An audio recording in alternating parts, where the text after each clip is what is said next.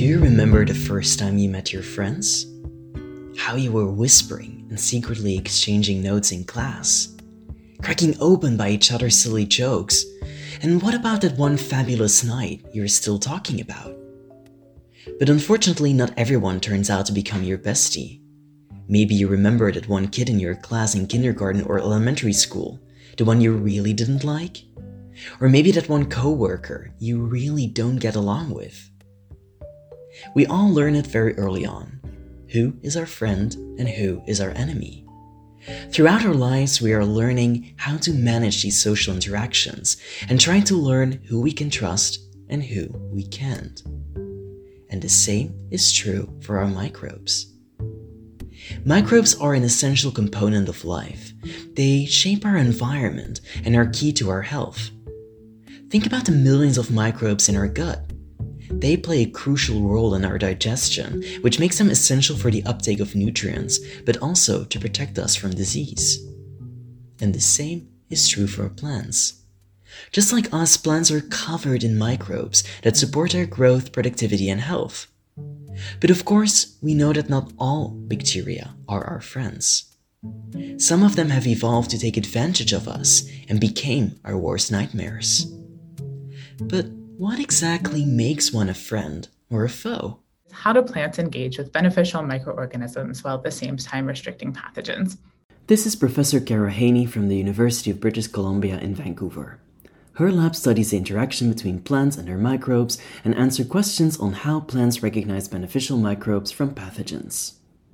And for me, that immediately calls on what I call the continuum of symbiosis. And I'm going to use symbiosis in its literal sense, which means living together, and includes pathogens, commensals, and mutualists. And so pathogens live with plants, although they cause harm and disease, as do mutualists and commensals.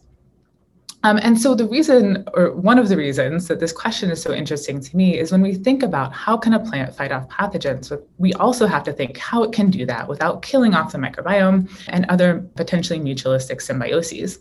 And similarly, when plants engage in symbiosis, how can they do this without leaving themselves vulnerable to pathogens?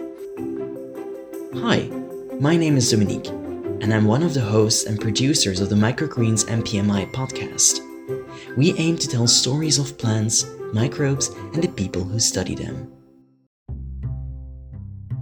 To answer this question of how plants recognize friend from foe, Professor Haney asks herself Are pathogens and mutualists really so different? So, the first question we need to ask ourselves is Are pathogens and mutualists so different?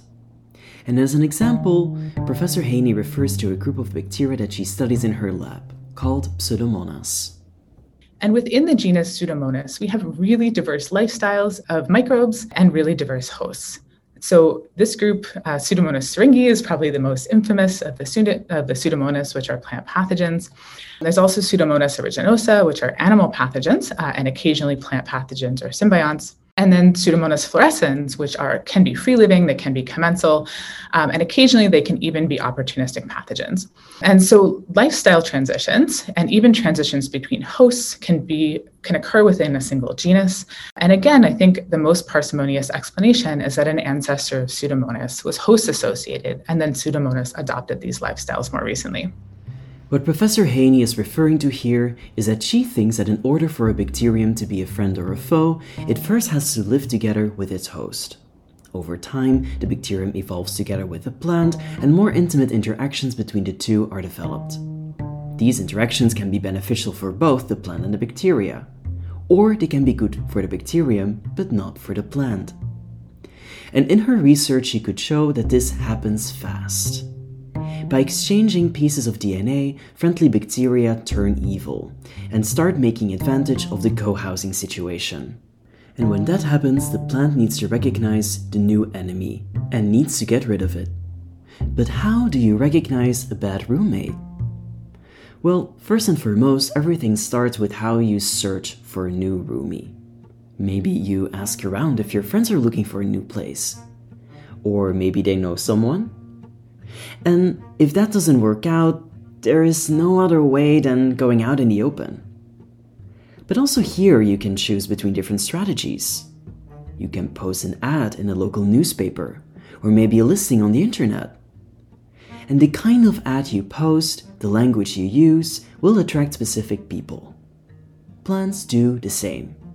By choosing which metabolite, called an exudate, they release into the soil, plants decide what kinds of bacteria they prefer to live with. Um, so, a recent paper from Anne Osbourn's lab explored the biosynthesis of triterpenes, which are a large group of plant specialized metabolites, and found that they actually mediate establishment of the microbiome. Um, and so, they used a combination of metabolomics and genome mining and genetics, and they characterized this triterpene network in Arabidopsis roots. And they found actually that this single class of molecules plays really diverse roles in shaping the microbiome. So some of the triterpenes promote bacterial growth, and then there's others such as this arabidin that inhibit specific bacteria. And so here, a single class of molecules not only provides nutrients that some microbes can use, but can also attract and inhibit other classes of microbes to shape the microbiome. The Plant uh, specialized metabolism may play a really important role in shaping interactions with microbes. Plants send out special metabolites to attract the right roomie. And once they have sent out their listings, they wait for the applications to come in, for the DMs to flow into their inbox. And just like we have to go over all of these messages, plants need to screen the potential candidates. But how do plants go through the list of candidates and separate the bad ones from the ideal roommates, and potentially find their new bestie? This is exactly what Professor Thoms studies. He is an assistant professor at Florida State University. One of the, the most well studied or common ways that we know plants can perceive microbes in their environment um, are through these highly conserved microbe associated molecular patterns, which I'll refer to as MAMPs, but um, also historically have been called PAMPs. And this immune response is generally referred to as pattern triggered immunity. What Dr. Thoms is saying is that plants recognize specific molecules on the bacterial cell wall. And plants are clever. If they sense that a potential roomie is not the right one, let's say that the message the plant receives in their inbox is not the one they had hoped for, they immediately respond with an immune response. And this is what's called pathogen triggered immunity. But of course, pathogens are clever as well.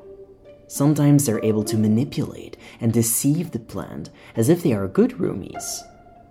They meet up with the plant, and during the interview, they inject molecules into the plant cell.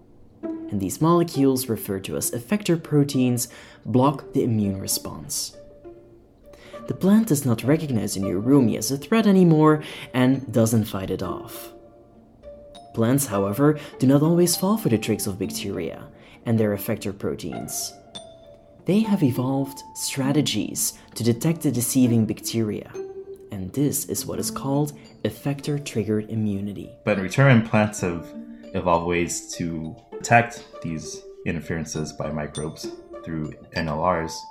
But NLRs are proteins that plants have that are able to either directly or indirectly detect presence of effectors and this recognition through NLRs are uh, able to then induce a strong induction of defense associated genes. But is this it? Or do plants also detect other pathogen related signals? More recently, it's been shown that plants can only recognize MAMPs and effectors, but they can also recognize wounding or self damage.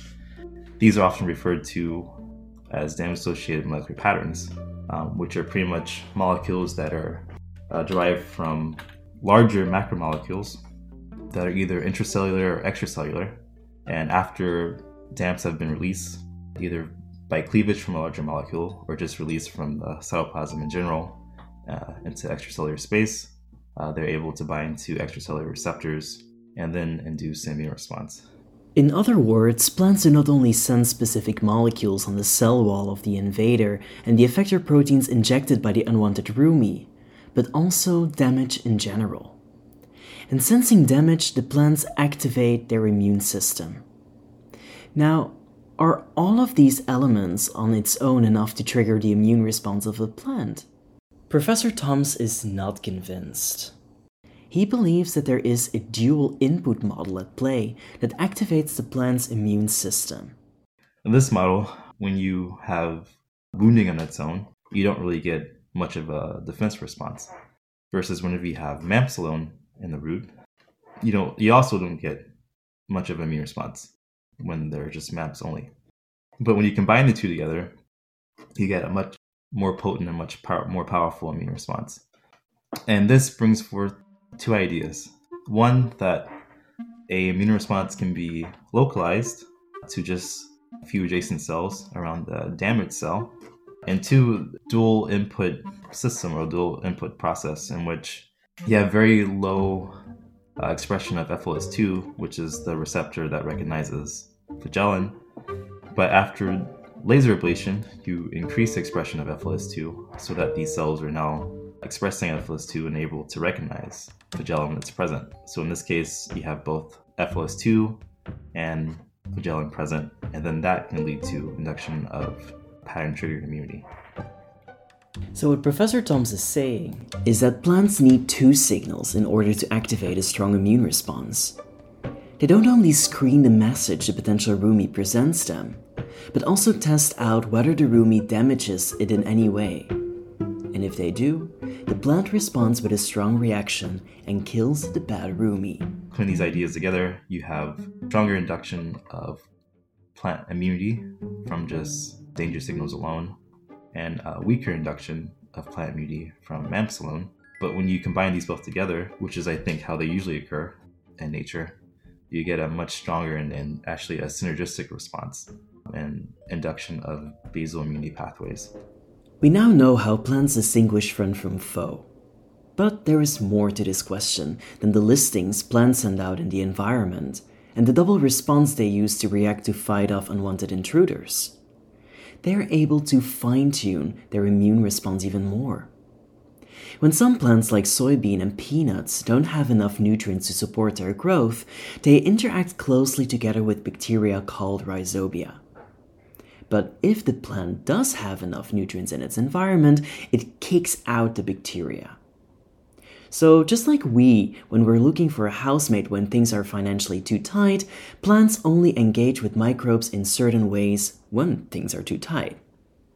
And this is what Professor Haney refers to as the immune thermostat the fine tuning of the plant immune system depending on its needs and allowing the interaction with certain microbes from the environment when it is necessary.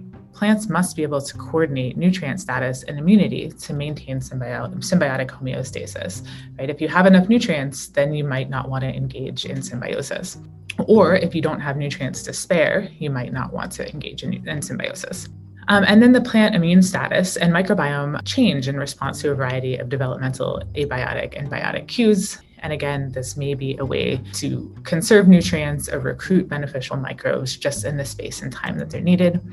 Um, and then finally, in thinking about what this sort of baseline set point is for the immune thermostat, uh, emergent evidence is really revealing that the microbiome uh, is critical in how we think about the baseline of plant immunity. And Professor Haney points out that this is not only true for an interaction between a single bacterial species and the plant, but also for the entire microbial community. She believes that plants stir their microbiomes depending on different factors such as plant age and environmental factors such as drought.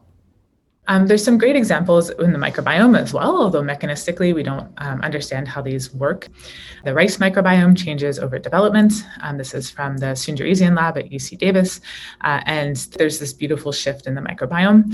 Uh, and this was to the point that they could actually predict plant age from the microbiome. Um, similarly, the sorghum microbiome, um, as well as the rice microbiome, are known to shift in response to drought stress. Uh, and then there's some more recent work, this is from the Coleman-Derr lab, um, that shows that these changes really do uh, seem to matter, that the shifts in bacterial taxa can potentially be protective against drought stress. And so um, it's really fascinating that plants might be able to integrate drought, stress, or development to shift their microbiome in ways that are beneficial. And in her research, Professor Haney found that the plant immune system plays an important role in shaping this microbiome.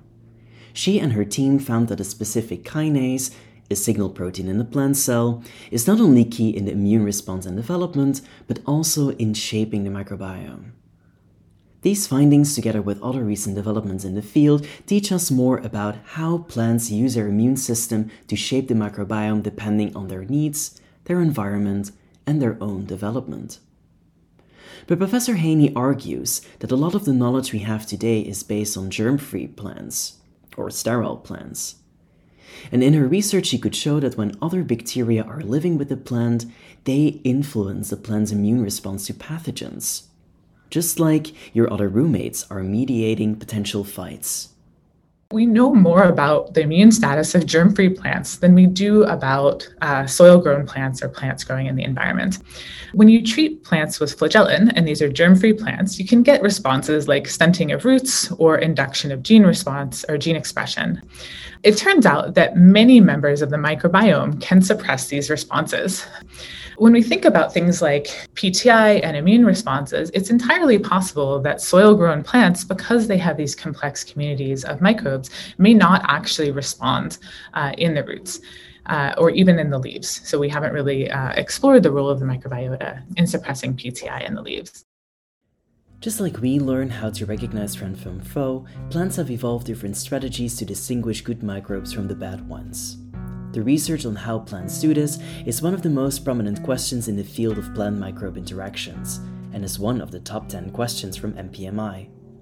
Professor Haney and Professor Thoms have shown us that current research suggests three levels of recognition Plants select for microbes by sending out specialized metabolites, and upon interaction, they screen for the right microbes using a dual input model.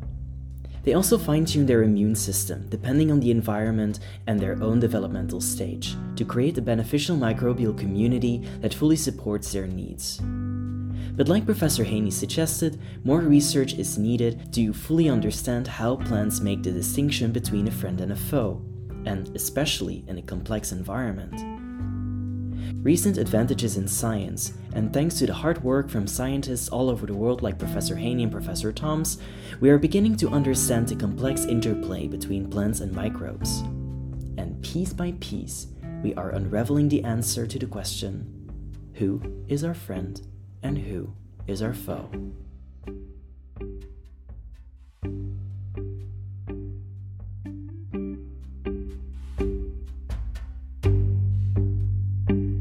You've been listening to an MPMI Microgreens podcast.